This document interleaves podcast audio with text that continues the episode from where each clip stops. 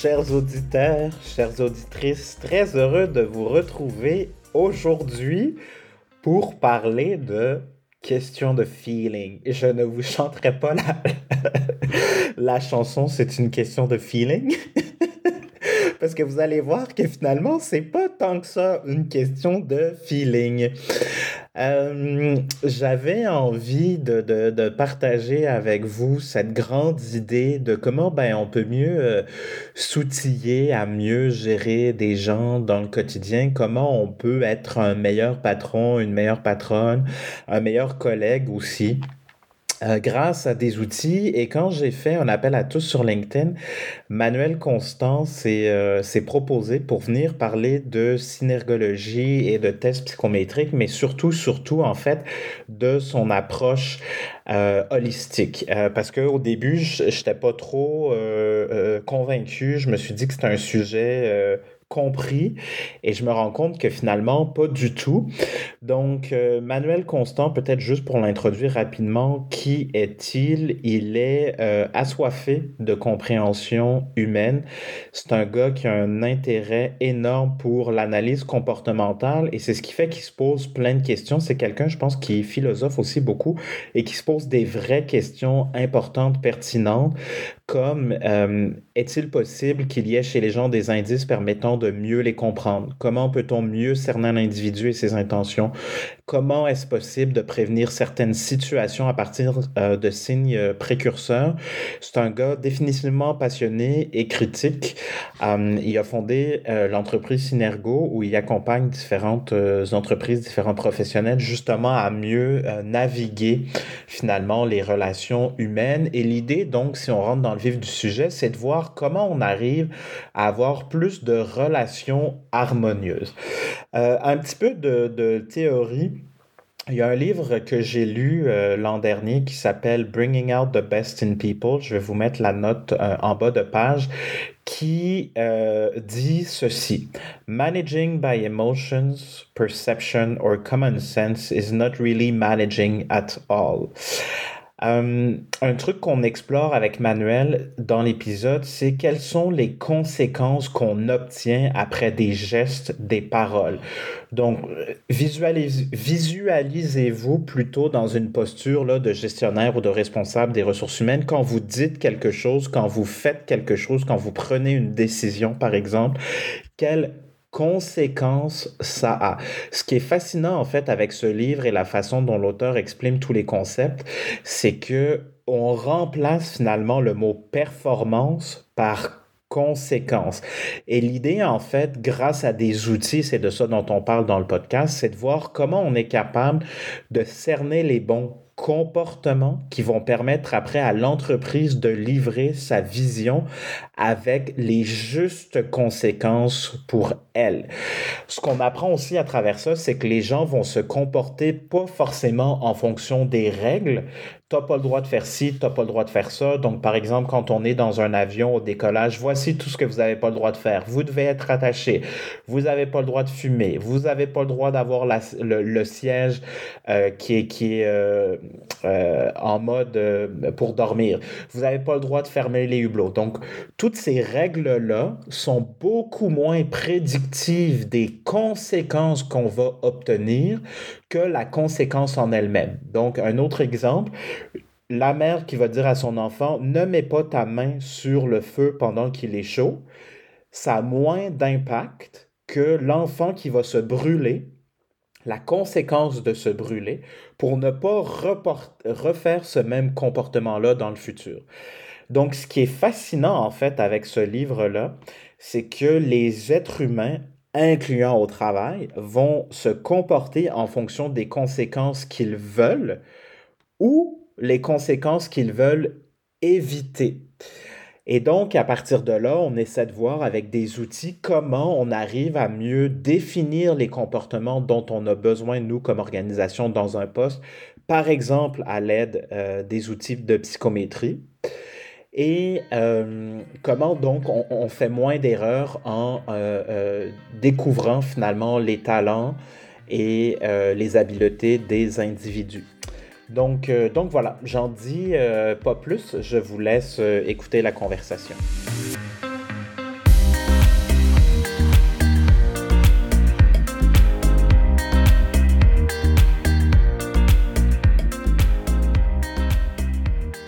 Bonjour Manuel Constant.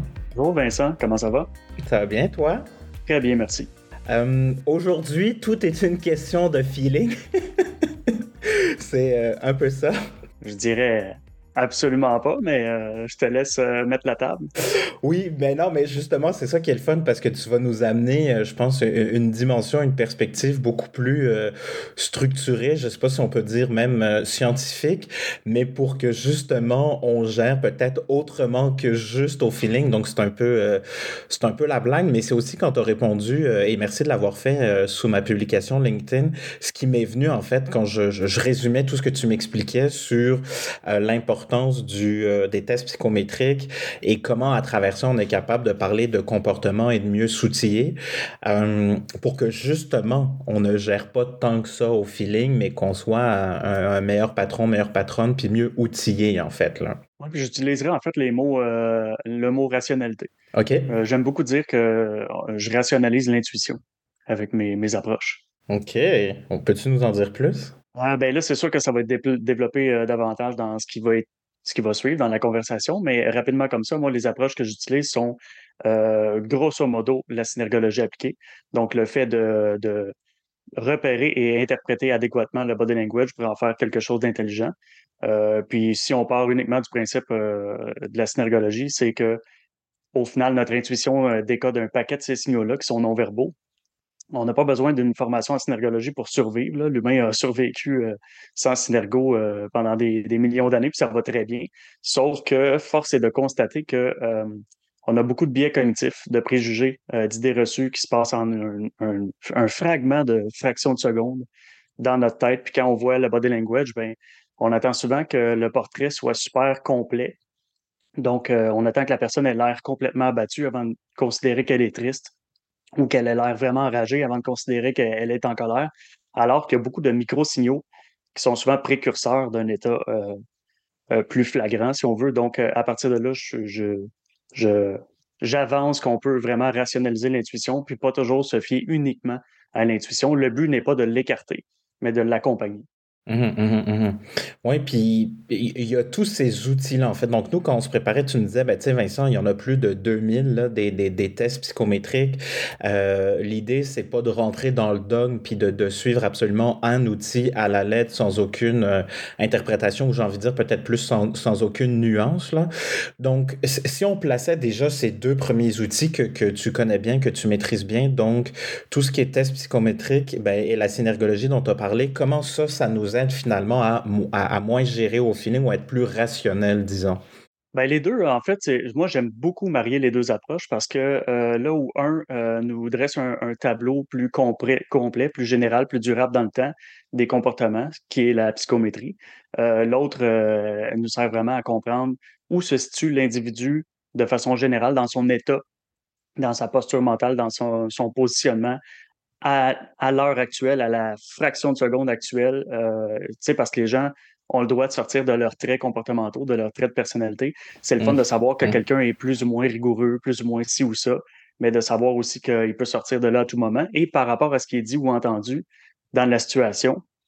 Euh, donc là, ça me permet en fait d'avoir euh, une approche ben, en, en, jumelant ces deux, euh, ces deux courants-là, ces deux méthodes-là.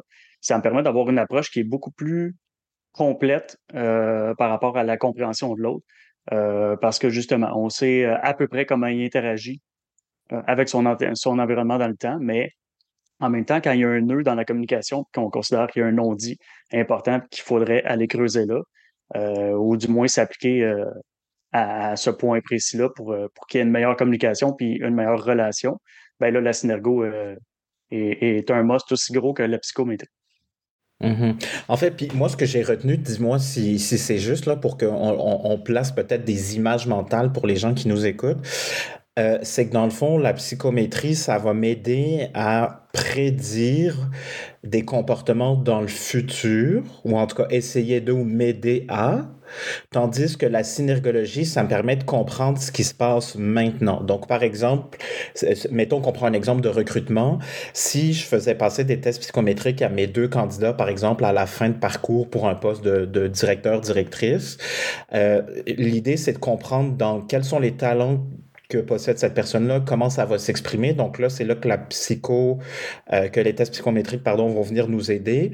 Mais en même temps, si je suis outillé en synergologie, puis qu'on est en rencontre là maintenant dans ta deuxième entrevue, par exemple, en face à face, là, ces outils-là vont m'aider à décoder. Tu me dis quelque chose avec tes mots, avec ta bouche, mais je sens quelque chose dans ton non-verbal qui témoigne peut-être de d'autres choses. Donc, c'est comme s'il y avait le maintenant et j'ai envie de dire le, le futur ou demain. C'est tout ça? Tu l'as totalement bien décrit. Euh, c'est très bien vulgarisé. Si on veut y aller de manière super imagée, c'est comme si la psychométrie nous, nous donnait le film complet de l'individu. Puis là, quand je dis complet, c'est euh, fort vulgarisé. On comprend que c'est sans nuance, mais pour vous donner une idée, c'est comme si on écoutait un film sur l'individu.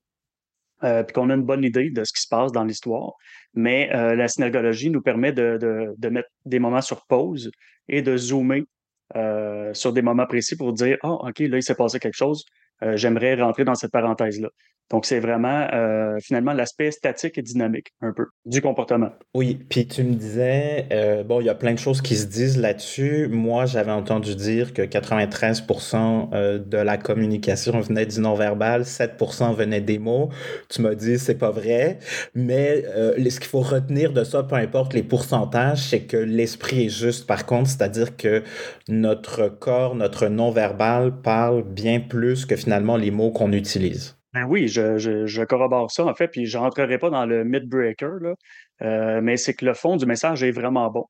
Euh, puis c'est la forme qui est pas bonne. Ce qu'on fait, c'est qu'on instrumentalise euh, des, des, les conclusions des, des, études qui ont été faites en 1967, qui étaient ultra définies, ultra circonscrites, circonscrites pardon, mm -hmm. ultra spécifiques euh, par rapport à l'expérimentation.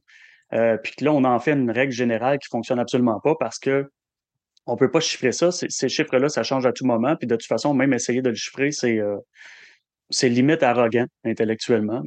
Euh, mais le fond du message reste bon. C'est que même si on, on met pas de prédominance sur le non-verbal, c'est que le non-verbal, le body language, a une incidence majeure sur nos, euh, nos, nos, communications interpersonnelles et nos relations. Donc, sans le chiffrer, sans dire que c'est la partie majeure, la plus importante, ça a au moins autant d'importance que les mots. Mm -hmm. Puis, euh, j'ai envie de rentrer là-dedans directement, mais bon, je, je trouve que, en fait, dans, au travail, ça me prend quoi dans la relation, moi, avec mes collègues ou moi, avec mon patron? Tu sais, ça. Qu'est-ce qu'il faut que je développe pour avoir des relations plus harmonieuses, mettons? La réponse la plus globale, c'est une meilleure compréhension de l'autre. Pour moi, tout passe par ça tu peux, tu sais, t'as beau euh, peaufiner des, techniques, puis euh, essayer d'apprendre des trucs par cœur, mais euh, on n'est pas des robots, là, on fonctionne avec l'humain. Puis pour s'adapter à qui on a devant soi, puis pour déceler les problèmes potentiels, il faut bien comprendre qui on a devant soi au moment présent. Donc, c'est tout passe par là, par une compréhension accrue de la personne devant soi. Puis pour être euh, bien conscient de l'autre ou, ou, y porter attention ou plus d'attention peut-être que ce qu'on fait euh, habituellement, ça demande quoi dans mes aptitudes, mes capacités ou le regard que je porte sur moi aussi? Déjà, partant, il faut être intéressé. Euh, c'est quelque chose qu'on nomme pas beaucoup, mais ouais. je veux dire, c'est le fun d'outiller les gestionnaires. Mais tu sais, si, je sais pas, moi, tu sais, tes 12 gestionnaires, puis il y en a trois dans le tas qui sont pas intéressés par l'humain tant que ça, puis qui sont plus opérationnels et qui sont plus euh, portés vers les résultats puis les chiffres, ben, tu sais, ces gens-là sont pas intéressés à comprendre l'individu devant eux, puis leur employé, puis leurs collègues, tu sais, ça sert à rien de taper sur le clou puis de faire du beau coaching euh, doré. Euh, je pense que s'ils n'ont pas d'intérêt envers ça, ben, ils sont peut-être juste pas dans le bon poste. Mais bon, ça, on peut pas forcément déplacer les gens en entreprise quand c'est pas la nôtre, mais tu sais, c'est la base. Je veux dire, si t'es pas intéressé envers un sujet, quelqu'un qui te force à l'être, qu'est-ce que ça va donner comme résultat, Vincent? J'ai envie de te poser la question, mais c'est une question rhétorique parce que il n'y a pas de réponse euh, positive à ça. Là. Fait que ça, c'est numéro un, l'intérêt. Ouais, OK. Numéro deux? Numéro deux, ça demande des, euh, des connaissances techniques euh, ou une formation pragmatique. Donc, il faut que par exemple, si on revient à la synergologie ou à la psychométrie, peu importe euh, l'approche, euh, ça pourrait être n'importe quoi. Ça peut être du coaching, ça peut être de la PNL, ça peut être euh, n'importe quel autre outil, mais ça demande des connaissances techniques parce que force est d'admettre que marcher au feeling dans la vie, ça nous met en mode survie, puis c'est correct, on ne mourra pas demain matin, mais quand on regarde ça, puis qu'on se met à calculer le nombre de conflits interpersonnels que les gens ont dans leur vie, c'est assez hallucinant. Euh, puis souvent, ces conflits interpersonnels-là, ben, ben, je dis souvent, c'est à peu près tout le temps lié à une incompréhension de l'autre et une incompréhension de soi de la, part de l'autre. Donc finalement, c'est juste de la mécompréhension, euh, de l'incompréhension des deux parties. Et c'est ce qui fait que les gens sont, tombent en mode réactif parce qu'ils ne se comprennent pas l'un l'autre. Euh, puis ça, ben, il faut s'outiller concrètement à ça. Puis ça ne demande pas je, termine là-dessus, là, mais je fais une parenthèse pour dire, pas obligé d'avoir un doctorat en psychologie ou, tu il y a des formations assez concrètes qui donnent des beaux résultats, mais en plus de l'intérêt, il faut s'outiller concrètement. Oui, non, non, mais absolument. Puis je pense que c'est super pertinent. Pour moi, je fais un parallèle, enfin, en tout cas, le parallèle qui me vient tout de suite, c'est prendre des décisions appuyées sur des données. Donc, l'idée, c'est comment euh, je navigue plus dans le vide ou à tâtons, mais en même temps que je sois pas paralysé par le, le, l'extra tonne de données que je pense que ça me prend pour être capable d'enfin arriver à une décision. Et c'est là où je te rejoins dans la, la logique de rationaliser l'intuition. C'est que là, il y a quand même une part d'humanité, il y a une part d'émotion, il y a une part de feeling, il y a une part d'intangible qui se doit d'être présente. Euh, puis, puis c'est de trouver finalement avec le temps dans notre culture aussi, puis évidemment les objectifs, la vision de l'entreprise ou, comment moi je vois ça aussi pour mon équipe à titre de gestionnaire. Euh, c'est quoi le, juste ratio pour moi dans ma façon de faire, puis dans le paramètre ou le, le, le, carré de sable qu'on me donne finalement. Euh, on le choisit comment? Notre, euh, notre outil, le modèle. Est-ce que toi, tu as des, des, des, pistes ou des cues à nous partager pour euh, s'outiller justement adéquatement? C'est vraiment une belle question à laquelle je ne m'attendais pas vraiment, mais je l'aime. Euh, en fait, c'est moi, c'est ce qui me stimule intellectuellement, ce genre de questions-là. je t'avais dit, parce qu'on s'est contacté en pré-entrevue, que moi, j'ai une vision assez holistique de, du comportement humain même si j'ai une micro-spécialisation sur la synergologie, sur le, body language, si on veut, euh, j'ai étudié un paquet d'autres trucs comme la psychométrie, mais aussi, bon, je n'entrerai pas dans les détails, mais j'ai une vision holistique de, l'humain, même sur le plan physique. Puis donc, euh, ceci dit, mis à part la synergologie, j'ai pas de parti pris, je suis très impartial parce que je n'utilise pas euh, professionnellement de modèle en particulier. Donc, par, par exemple, même si je suis formé à la psychométrie, euh, j'ai pas de, de, de, parti pris ou de, de, vente à faire là-dedans. Donc, ça, c'est important de mentionner avant que je m'expose. Mmh mmh Maintenant, euh, ce qui est difficile, c'est que il faut comprendre que quand on parle de psychométrie, déjà, à la base, c'est mal défini, puis il faut que les gens le sachent, que ce soit le public ou les, les professionnels qui travaillent avec ça. Ce qu'on appelle psychométrique, c'est euh, une approche basée sur les traits de personnalité qu'on mesure et qui est validée scientifiquement. Donc, il doit absolument avoir des études scientifiques qui back, si on veut, euh, un modèle de psychométrie pour que ça s'appelle psychométrie. Sinon, on peut appeler ça des tests de personnalité ou tout ce qui ressemble à ça, mais il ne faut pas mélanger les deux. Donc, les deux, c'est un peu la même optique. Les deux jouent avec les traits de personnalité puis la, façon d'évaluer le comportement, mais il y en a un qui est un petit peu plus rigoureux intellectuellement que l'autre parce qu'il est validé scientifiquement. Donc, on ne devrait jamais, de mm-hmm. toute façon, entendre le mot test euh, quand on parle de personnalité, que ce soit psychométrique ou pas. Ouais. Parce que la notion, le, concept de test, c'est une épreuve. Puis quand, euh, si je te dis, tu vas passer un test de personnalité, ça veut dire que tu peux échouer ou réussir. Alors que quand on mesure les traits de personnalité, puis quand on étudie ça, on se rend compte qu'un trait de personnalité n'est pas positif ou négatif. Peu importe où je me situe dans l'échelle d'un trait, c'est un avantage ou un désavantage selon les circonstances et les, euh, les, des facteurs qui sont euh, excessivement nombreux. Donc, on ne peut pas dire que c'est positif ou négatif. Tout ce qu'on peut dire, c'est à travers tel poste, dans telle entreprise, j'ai besoin de quelqu'un qui s'approche de cette pôle-là dans tel trait de personnalité, mais ça ne fait pas en sorte que l'individu est bon ou mauvais ou que ce trait-là est bon ou mauvais, c'est juste ce dont j'ai besoin.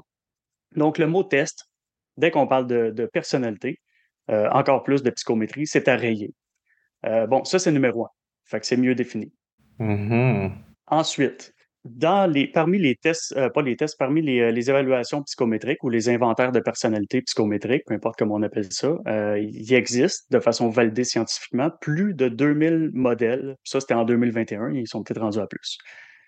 Fait que là, tu sais, la question, lequel choisir, là, ce qu'il faut comprendre aussi, c'est que c'est commercialisé, c'est brandé, ces modèles-là. Donc, il n'y a pas juste un aspect intellectuel puis découverte scientifique, il y a un aspect monétaire euh, lucratif. Donc, euh, c'est sûr que dès que vous allez parler, ou en tout cas, c'est presque sûr que quand vous allez parler à quelqu'un qui utilise un modèle, euh, cette personne-là va vous la vendre de façon assez dogmatique, euh, soit parce que l'intérêt euh, est pécunier pour se faire de l'argent, soit parce que la personne manque un petit peu de vision parce que c'est le seul modèle qu'elle a utilisé. Puis c'est sûr que quand on, utilise une seule chose, je veux dire, si j'ai juste un marteau dans les mains, tout va se transformer en clou. Mm-hmm. c'est mon marteau, ça va être le meilleur de l'univers parce que c'est le seul que j'ai utilisé. fait que là, ça devient très difficile de faire un choix parce que les gens ne sont pas impartiaux. Donc, euh, tu sais, moi, je connais quelques modèles, un plus que d'autres parce que j'ai été certifié, mais est-ce que après ça, je suis en mesure d'être euh, complètement impartial là-dedans? Bon, quand même, je vais l'exposer. Euh, c'est le modèle MPO avec lequel je suis le plus à l'aise, mais j'ai quand même magasiné avant de, de me certifier. Puis il faut dire que je me suis certifié uniquement pour par envie personnelle de mieux comprendre l'humain. Puis je l'ai choisi parce que je le trouvais plus complet et plus précis que tous ceux que j'approchais. Puis euh, MPO, ben, juste pour faire une histoire bien rapide comme ça, le modèle le plus étudié scientifiquement, le plus validé euh, par des études, c'est le Big Five, ce qu'on appelle les cinq grands. Euh, donc, c'est cinq traits de personnalité. C'est vraiment le plus solide, le plus utilisé par les psychologues et les neuropsies depuis plus de 30 ans, je pense. Puis, le modèle MPO ben, découle du Big Five. c'est juste qu'ils ont ajouté deux autres traits. Puis, ils ont, ils ont aussi très axé ça sur euh, l'approche organisationnelle. Donc, il y a un paquet de, de, de, de, de fonctions, de, de, fonctionnalités, en fait, qui ne sont pas disponibles dans le, Big Five. Fait pour moi, c'est un peu le Big Five pimpé. Puis, côté organisationnel, MPO, je trouve qu'il fait des merveilles. Par contre, comme désavantage, c'est que si, par exemple, tu es coach, puis tu fais euh, des, euh, des, évaluations psychométriques à la pièce, ben, c'est un modèle qui coûte cher. donc, il coûte plusieurs centaines de dollars pour euh, passer l'évaluation. Fait que, ça dépend des, des clients que tu as. Tandis que quand tu es organisationnel, ben, tu peux acheter une licence, puis tu as, euh, des, des, des, tests, pas des tests, mais des, euh, des évaluations illimitées à faire. Fait que, ça, c'est toujours un choix. Mais bon, je peux nommer MPO comme ça, que, que j'aime bien pour les organisations. Réponse longue, là, mais. Non, mais c'est correct. Je pense que c'est super aidant. Parmi les plus connus, on a beaucoup le disque, le Nova, qui reviennent souvent, le Strength Fighter, le, le Atman, euh, qui, sont, euh, qui ont tous leurs forces et leurs faiblesses. En passant euh, de façon universitaire, c'est très bien démontré que tous les modèles ont des forces et des faiblesses. Il n'y a aucun modèle qui est parfait et il n'y a aucun modèle qui est complètement nul. Euh, qu'après ça, c'est de magasiner, mais faites attention. Parce que si vous emmagasinez un seul puis vous parlez à un seul expert, vous allez vous rendre compte que chaque modèle devient un peu la panacée, alors que c'est pas forcément l'outil dont vous avez besoin. Mhm. Merci pour euh, le tour d'horizon. Comme des assurances, euh, Vincent, je finis là-dessus. C'est comme des assurances pour magasiner. Oui, tout à fait. Euh, j'ai envie de rebondir, si tu me permets, sur deux choses. Puis après ça, je veux qu'on puisse prendre un exemple concret sur comment ça nous aide. Là, mettons qu'on avait un recrutement à faire. Euh, deux choses. Euh, ça m'a excessivement beaucoup parlé ce que tu as dit sur le mot test devrait être rayé du langage parce qu'il n'y a rien à gagner ou à perdre ou on va pas échouer ou, surperformer. Euh, ça revient à des conversations que j'ai souvent avec ma coach. Parce que moi, j'aime bien dire, bon, OK, tu sais, Marie-Ève, là, moi, euh, je suis ça, là, dans mon code de couleur de communication, fait que ça veut dire ça. Puis à chaque fois, elle me dit, Vincent, c'est ça l'histoire que tu veux te raconter, puis c'est ça que tu as besoin de croire, puis que tu veux croire. Fait que, fin de la parenthèse personnelle, mais c'est pour ça que ça me fait sourire, puis je pense que c'est hyper important, parce que ce que ça permet de faire, j'ai l'impression, enfin, ce que moi, je décode dans ce que tu dis en coupant le mot test, c'est que finalement, tout est sur un spectre. Je vais m'adapter à l'environnement, puis aux demandes qu'on va me faire, donc aux demandes de mon patron, patronne, collègue, euh, de l'organisation pour laquelle je travaille, par exemple. Et donc, de toute façon, j'ai effectivement un style naturel et j'ai un style adapté. Et à partir de là, ben, qu'est-ce qui fait du sens par rapport à comment vous fonctionnez, vous voyez les choses, puis comment moi je peux contribuer? Donc, j'ai l'impression qu'il y a quelque chose de beaucoup plus, euh, je sais pas comment dire, perméable en voulant dire que ça, va être moins rigide. Donc, je suis pas juste un bleu puis un jaune dans mes styles de communication. Je suis toutes les couleurs, parfois un petit peu plus bleu, parfois un petit peu plus rose, puis peut-être quand on va mélanger du jaune et du bleu, ça fait du vin. En tout cas, bref, peu importe, mais en voulant dire que je vais être une nuance finalement de toutes ces choses-là et je je ne suis pas donc un échec entre guillemets. Et pour revenir sur MPO, tu vois, moi, quand j'ai recruté euh, Johanna, la personne qui travaille avec moi en ce moment, j'avais fait le test et j'ai envie de dire deux choses. Moi, quand j'ai eu les résultats des deux personnes euh, à qui je les ai fait passer en entrevue finale, ça m'a juste aidé à voir qu'est-ce qui fit probablement mieux avec mon style à moi, euh, mon approche et ce dont j'avais besoin pour le poste à ce moment-là. Donc, ça m'a juste aidé à prendre une meilleure décision et ça a confirmé, tu vois, moi, dans mon cas, ce que j'avais dans, euh, comme intuition par rapport avec quelle personne je pense que ça, ça fonctionnerait mieux. Et euh, sur la question du prix, euh, je me rappelle plus combien j'ai payé, mais je pense que pour deux, j'avais payé juste un petit peu en dessous de 1000 dollars. Euh, donc, mettons qu'on fait un chiffron 400-500 là, par test. ça peut paraître beaucoup, mais ça va me coûter combien en formation, en frustration, en erreur, en temps à rattraper euh, que de ne pas avoir payé peut-être 1000 dollars au début, mais de rattraper ça en temps plus tard?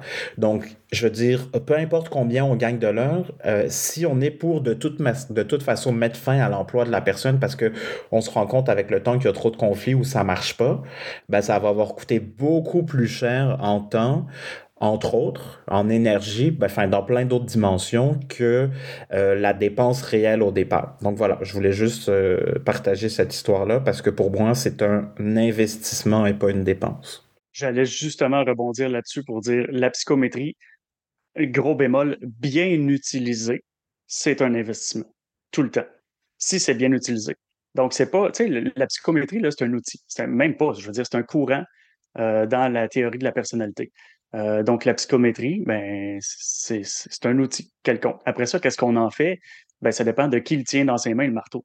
On est d'accord. Euh, mais quand c'est bien utilisé, c'est une certitude que c'est un investissement. Euh, parce que justement, ça évite un paquet de conflits interpersonnels au quotidien, que ce soit dans vos équipes ou pas, là, mais là, on s'adresse un petit peu plus aux entreprises, je pense. je veux dire, c'est sûr, c'est un investissement. Combien ça coûte des employés qui, qui s'en vont, que ce soit dans une dépression, un burn-out ou juste qui quittent parce qu'il y a un climat de travail toxique. Combien ça coûte? Même une fois qu'ils sont partis, ça coûte extrêmement cher remplacer ces gens-là, mais avant qu'ils partent, il y a une contamination croissante qui se fait à l'infini. Puis la contamination est avec d'autres individus aussi. Donc, c'est juste de, la productivité qui, descend à l'infini. C'est incroyable. Je pense que les gens ne mesurent pas euh, combien ça coûte, en fait, ne pas avoir recours à la psychométrie en entreprise. C'est ça qui ne mesure pas. Mhm. Ben, en fait, moi, je peux te donner, euh, je peux nous donner une partie de réponse à ça.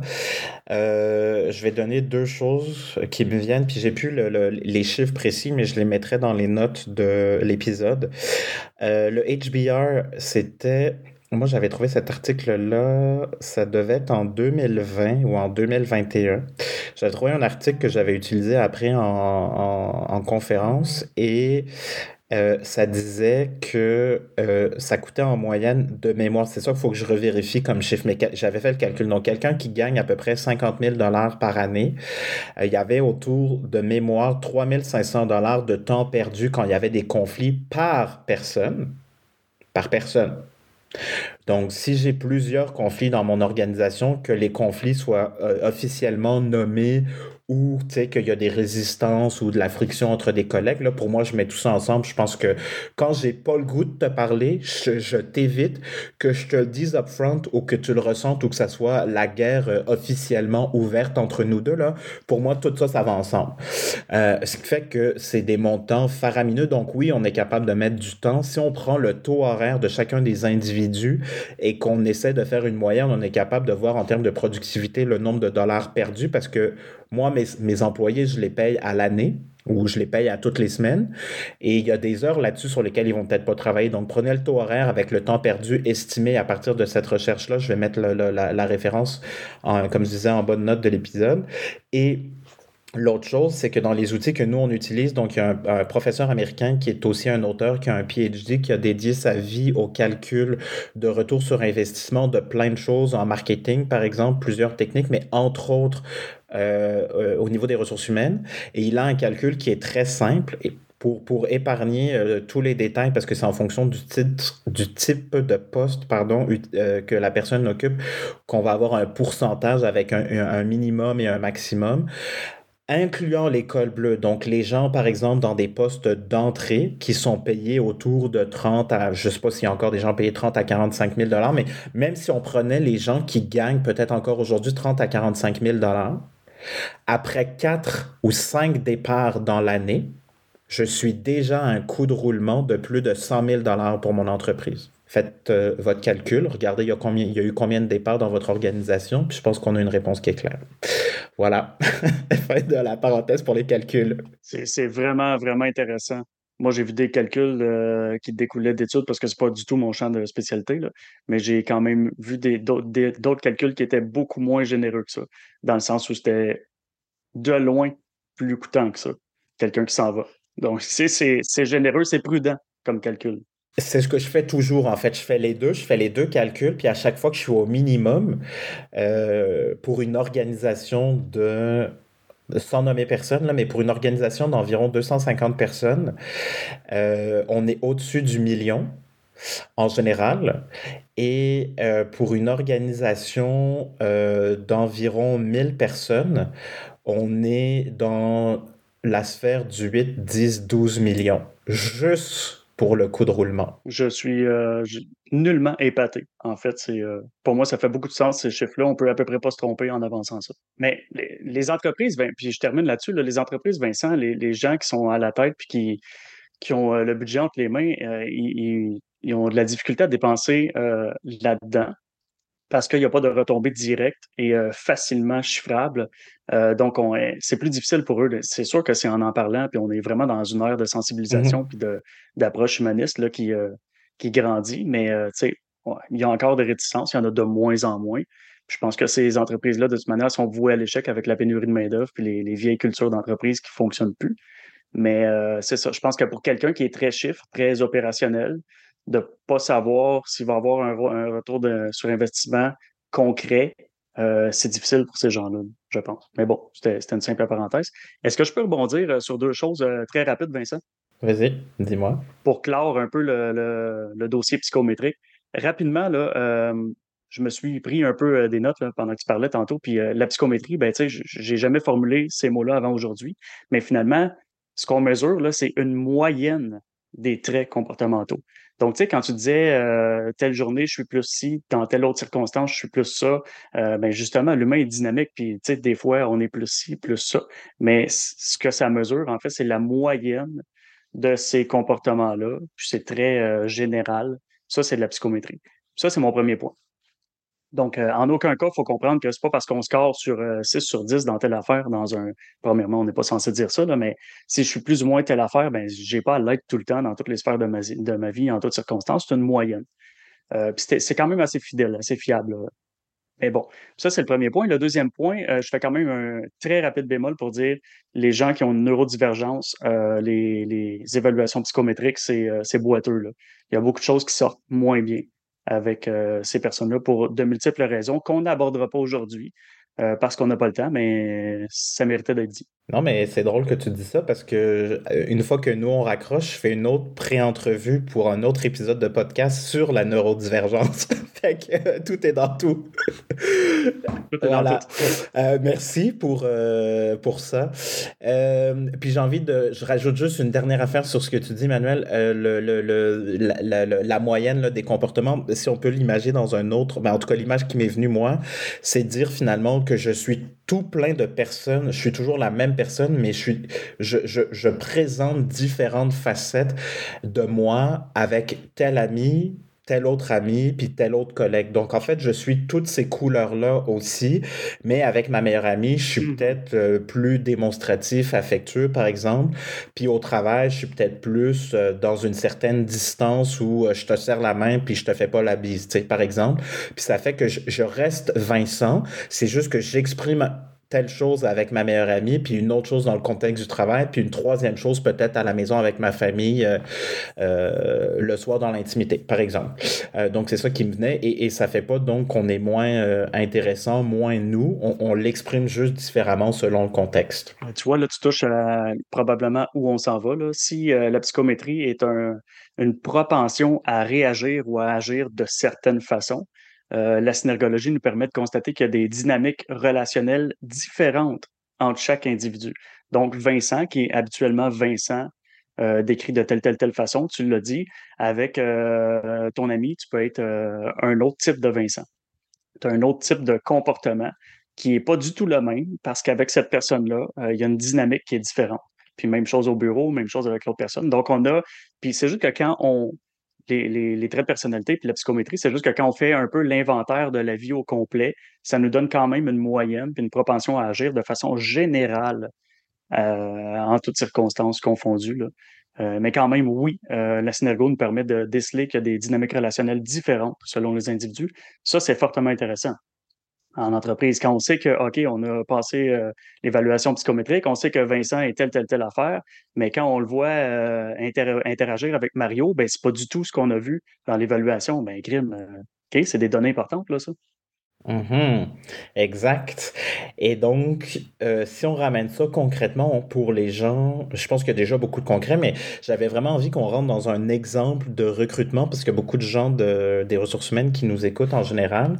Puis, euh, on pourrait l'utiliser dans plein de contextes. Donc, pour les gens, chers auditeurs, chères auditrices, le but, c'est de vous donner un exemple pour euh, rendre ça le plus concret possible, on espère le plus proche de votre réalité, mais ça pourrait s'utiliser dans d'autres circonstances aussi. Nous avons fait un choix, euh, Manuel et moi, conscient avec un seul exemple pour euh, les biens du podcast, mais sachez qu'il y a plus large que ce qu'on vous dit là. Voilà, disclaimer fait. Euh, on s'est dit qu'on partait sur un poste donc de recrutement d'un poste de directeur. Et là, on voulait voir comment ça peut nous aider, à quel moment on l'utilise pour découvrir quoi. Euh, fait que je te laisse nous guider, mais on, voulait regarder un peu la notion de leadership, le comportement, finalement, ben, les conséquences des gestes, des paroles, des actions de cette euh, future directrice, futur directeur, puis quel genre d'attente aussi tout ça, ça peut créer avec les collègues, les employés, mais aussi au moment de l'entrevue, puis j'imagine aussi après une fois que tu as été engagé. Fait que je te laisse nous guider en fait à travers ça. Imaginons la situation suivante. Euh, je suis un recruteur et euh, j'ai à combler un poste de directeur de tel département. Ce n'est pas vraiment important le département. Donc, poste de direction, c'est quand même assez élevé euh, en responsabilité. Puis on va justement faire exprès pour ne pas nommer le, stade de direction. Donc, directeur de, d'un département, c'est suffisant. On a euh, fait des pré-entrevues. Puis là, ben, comme c'est un poste qui est relativement important, bien évidemment, on s'est servi de la, psychométrie, chose qui est assez intelligente, parce que plus on a de responsabilités, plus c'est important d'investir dans son recrutement. Puis là, avec les évaluations psychométriques, euh, on se rend compte que parmi euh, les nombreux candidats, il y en a deux qui sortent du lot. deux favoris, si on veut. Puis là, ben, on, est, on est à l'étape de l'entrevue en personne. Donc, l'évaluation psychométrique euh, va comme sur des roulettes, on n'a rien à dire là-dessus. Ça cadre à peu près, c'est pas obligé d'être parfait, parfait, mais ça cadre à peu près dans ce qu'on a besoin. Euh, puis là, ben, à l'étape de l'entrevue en personne, on pose un paquet de questions euh, différentes, pas dans le but de piéger, dans le but de voir qui est l'individu, de le déstabiliser juste pour voir un peu comment il va s'en tirer dans telle, telle, telle situation. Donc, on sort un peu des, des questions toutes faites, hein, des vieux canevas poussiéreux mm-hmm. Mm-hmm. qui sont trop utilisés. Mm-hmm. Puis, à travers les questions, on a euh, une question qui est importante sans que le, candidat le sache. Puis, on lui demande Qu'est-ce que tu penses du leadership féminin? Puis là, le candidat, qui s'appelle Stéphane, tiens, euh, Stéphane dit euh, J'ai aucun problème avec ça. Il fait un petit sourire juste du côté droit de la bouche, puis en même temps, il se recale sur sa chaise à l'arrière gauche. Moi, j'ai vu ça parce que je suis formé en synergologie Donc, même si l'évaluation psychométrique allait bien, à ce moment précis-là, je considère que ces deux indices-là, parce que sourire uniquement à droite, on parle d'environ 90% des, des fois où c'est une émotion négative reliée à l'autre. Ah ouais, OK. Et se recaler en arrière à gauche de sa chaise, on parle d'une position de fuite. Fuite par rapport au sujet, à l'environnement ou l'interlocuteur. Mais là, comme c'est directement sur une question que ces deux indices-là sont apparus, on n'est pas en train de juger. Là. On ne dit pas Ah, c'est sûr qu'il y a un problème. Tout ce qu'on se dit, c'est Ah, voilà deux indices qui me permettent de retourner une pierre parce que ça se peut qu'il y ait un enjeu potentiel là. Rappelons-nous, toujours sur la phrase Que penses-tu du leadership euh, féminin? Là, j'ai pas de problème avec ça, mais il y a deux indices négatifs qui nous disent que le verbal ne concorde pas avec le non-verbal. Puis donc, euh, finalement, de fil en aiguille, on repose des questions comme ça, euh, dans ce sens-là. Puis finalement, la prochaine question, ça pourrait être quelque chose comme qu'est-ce que est-ce que ça te dérangerait si ta prochaine patronne serait une patronne, justement, soit une femme? Oh, là, on a d'autres signaux. Puis là, de fil en aiguille, à force de poser des questions, ben nous, on sait que son prochain boss, c'est une femme. Lui, il ne sait pas. Mais là, on, finit par y faire verbaliser que finalement, euh, au bout de la ligne, ben non, il n'y a pas de problème avec ça. C'est juste que lui, il trouve que les hommes, par exemple, sont plus, euh, plus combatifs dans la vie. Donc, tu sais, on voit qu'il y a des idées reçues, fait que ça va être difficile, puis c'est juste à deux candidats égaux, ben, on n'élimine pas Stéphane, mais on va passer Frédéric, qui est le prochain candidat, qui, lui, n'aura peut-être pas de problème avec euh, le leadership féminin. Donc, on termine l'entrevue. On ne fait pas de discrimination, mais si on considère que là, même dans le discours, après avoir vu des, euh, des éléments non-verbaux qui, qui étaient des indices, ben, le discours de la personne nous démontre que finalement, on avait raison, puis il y a un réel problème avec le leadership féminin, même s'il est sous-jacent. Euh, c'est peut-être pas une bonne idée d'aller le planter euh, directement avec euh, une personne qui va être euh, du, sexe que, lui préfère moins pour se faire gérer. Puis là, ben, c'est peut-être l'autre personne qui va avoir le poste. Fait que c'est ce genre de choses-là qu'on peut faire, jamais pour juger, toujours pour nous informer. Puis les informations restent toujours théoriques tant qu'on ne les valide pas verbalement, mais quand on est bien formé à ça, on sait quelles questions poser selon nos observations. Puis ça nous amène justement sur des, trucs précis comme ça. Puis on, finalement, on décèle des, des non-dits se serait probablement transformé en gros problème avec le temps. Oui, c'est ça, parce que dans le fond, ça m'aide à, euh, oui, ben exactement, à éviter en fait les défis qu'on pourrait avoir si on avait choisi cette personne-là par rapport à, elle avait un beau, euh, beau parcours sur papier, les tests par rapport à certains éléments, ça sort comme euh, ce qu'on souhaitait ou on espérait, ou en tout cas en cohérence entre le parcours sur le CV, ce qui a été dit depuis le début du processus d'entrevue, les tests répondent la même chose, mais là on a un outil de plus qui nous fait dire, ah, portez attention sur cet élément, cet élément, cet élément, par exemple. Euh, donc ça, c'est pour la partie euh, euh, synergologie et pour la partie des tests psychométriques ou pour la partie psychométrie, j'enlève le mot test. Euh, ça nous aide à, prévoir quoi, tu sais, dans, plus sur la, la, la, on je pense qu'on en a beaucoup parlé, mais par rapport justement au comportement puis aux conséquences des comportements, parce que moi j'avais lu un livre euh, qui se veut un peu comme la démarche scientifique du leadership, si on veut. Là. Et euh, ce que l'autrice euh, change, c'est qu'elle ne parle plus de performance, mais elle parle de conséquences. Et je trouve que c'est super intéressant parce que dans le fond, en fonction de comment je vais me comporter, il va y arriver quelque chose. Et c'est pour ça que ça peut être bien ou pas bien. Et on n'est plus donc justement uniquement dans cette logique de performance, on est à un niveau peut-être en dessous, entre guillemets, ou je sais pas comment dire, mais on est dans une autre dimension, je pense, mais qui fait que là, dans un rôle de leadership où j'ai besoin d'être conscient de ce que je dis, de ce que je fais, de l'impact de ça, de mes mots et de mes actions sur mes équipes, mes collègues, euh, il y a une dimension, je trouve, qui est là, ou un point de vue qui est hyper intéressant pour que justement, on se voit un peu tous mieux aller, j'ai l'impression. Euh, donc, les, conséquences, ben, comment tu vois ça, toi, de, de, nommer peut-être ça autrement, puis de plus juste être dans cette logique de je veux prédire, grâce à la psychométrie, la meilleure performance possible? Je pense que c'est ça que j'essaie d'exprimer. De, si, par exemple, dans euh, un des traits de personnalité que je désire euh, chez un de mes, euh, mes superviseurs, c'est qu'il soit il y a un des traits que j'aime beaucoup chez MPO, qui, euh, dans le modèle MPO, qui sort peu souvent dans les modèles psychométriques, c'est euh, la, pondération, c'est finalement le rythme de l'individu. Donc, moi, je désire que l'individu puisse s'adapter euh, de façon fréquente, qu'il puisse finalement se, retourner sur un DSM, puis qu'il soit très, très rythmé, donc peu de projets à long terme, puis justement, tu sais, que ce soit un, un micro-ondes, pas un, barbecue. dans, dans, pour qu'il soit justement adaptatif face aux urgences, face aux, euh, aux situations problématiques rapides dans son équipe. Puis donc, ben, je désire ça parce que justement, je le sais que si j'ai quelqu'un qui, qui est un petit peu trop dans l'opposé, ben, il va avoir la difficulté à s'adapter rapidement au problème. Puis là, je vais devoir faire du micromanagement avec, puis je vais devoir un peu porter ses fonctions parce que lui ne sera pas porté à, avoir de la facilité à gérer des trucs un petit peu plus euh, imprévus. Ben, c'est justement euh, une des façons de prévoir, parce que là, si euh, je rencontre un individu, puis je me rends compte avec l'évaluation psychométrique que, OK, cette personne-là préfère travailler sur des projets à long terme, voire à très long terme, euh, ben moi, ça me dit que si elle est vraiment dans une extrême, elle va avoir vraiment de la difficulté à s'adapter avec la réalité de, du type de poste dont j'ai besoin.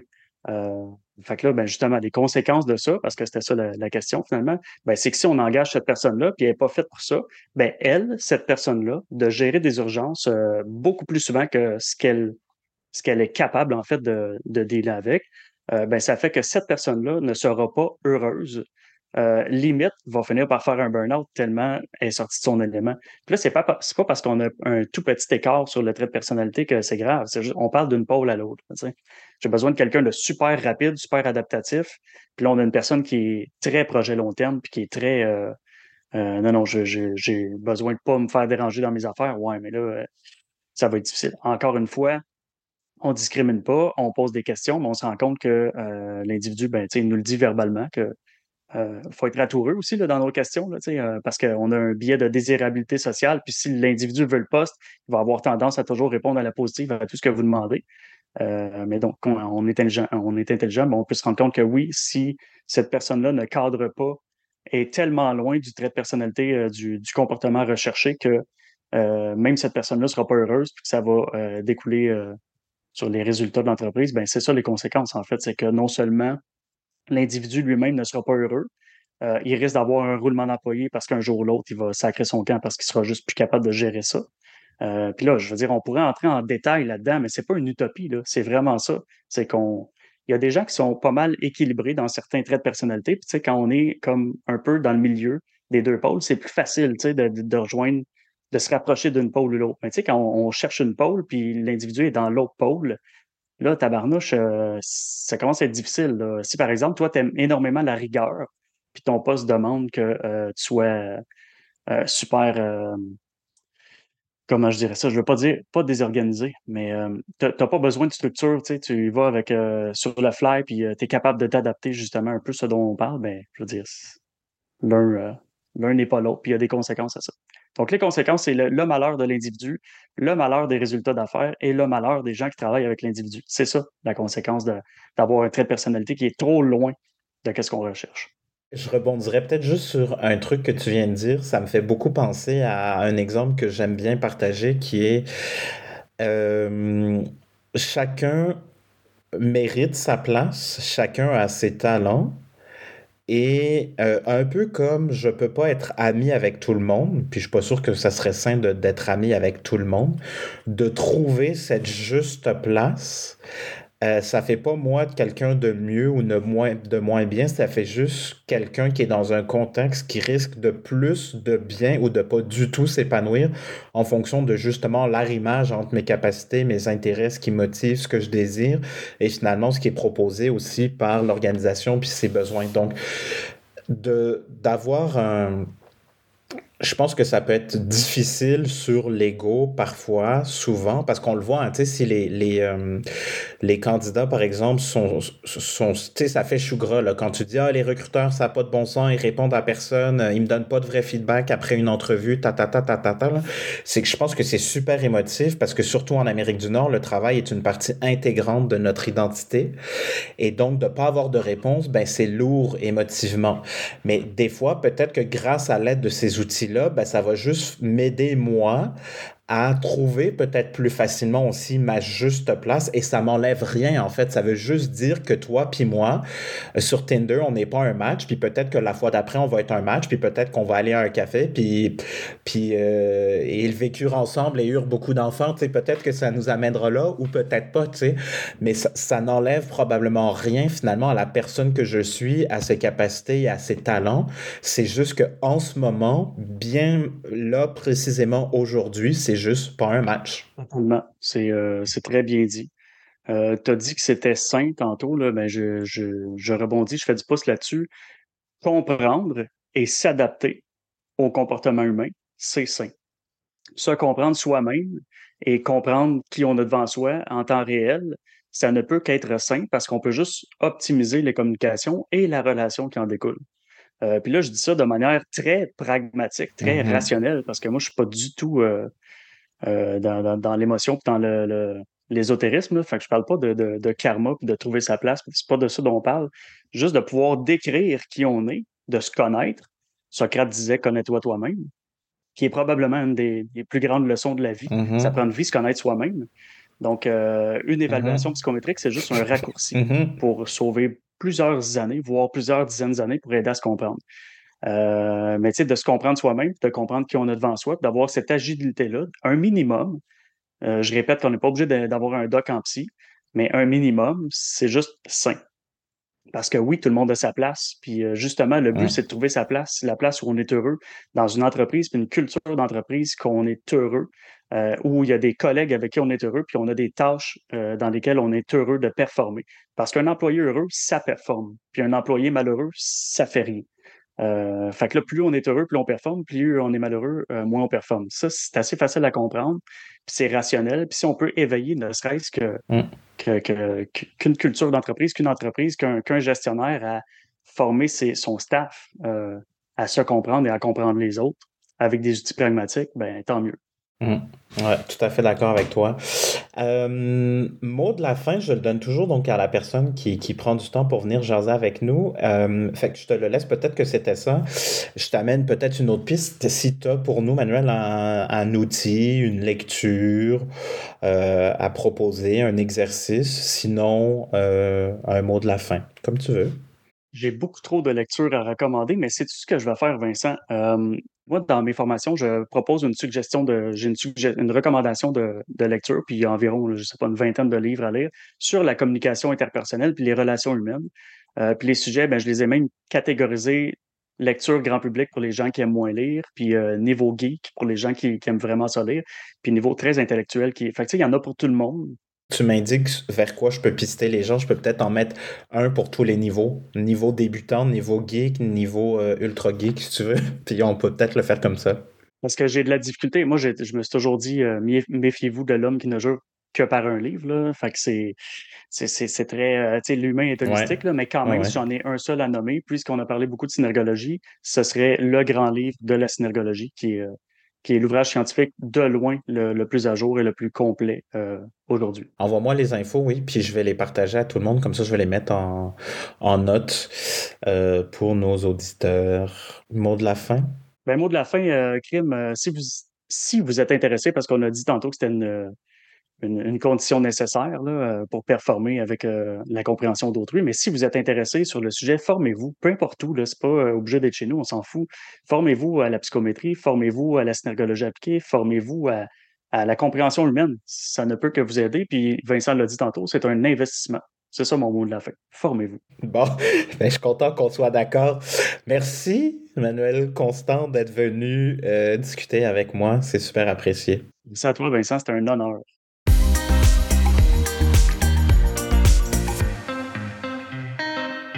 Voilà, c'est ce qui conclut mon échange avec Manuel. J'espère que ça a été aidant et pratique. J'espère que l'exemple concret euh, pour un poste en recrutement, euh, un poste de direction, pardon, en recrutement, euh, vous aide à comprendre comment ça peut vous aider. J'ai envie de, terminer avec la notion de conscience de soi. Pour euh, comprendre l'autre, je pense qu'il faut qu'on se comprenne euh, soi-même et qu'on s'accepte euh, soi-même pour plus facilement, de manière plus fluide, c'est-à-dire en évitant le plus possible donc les conflits, euh, on arrive à rentrer en, relation avec les autres, idéalement de manière plus harmonieuse.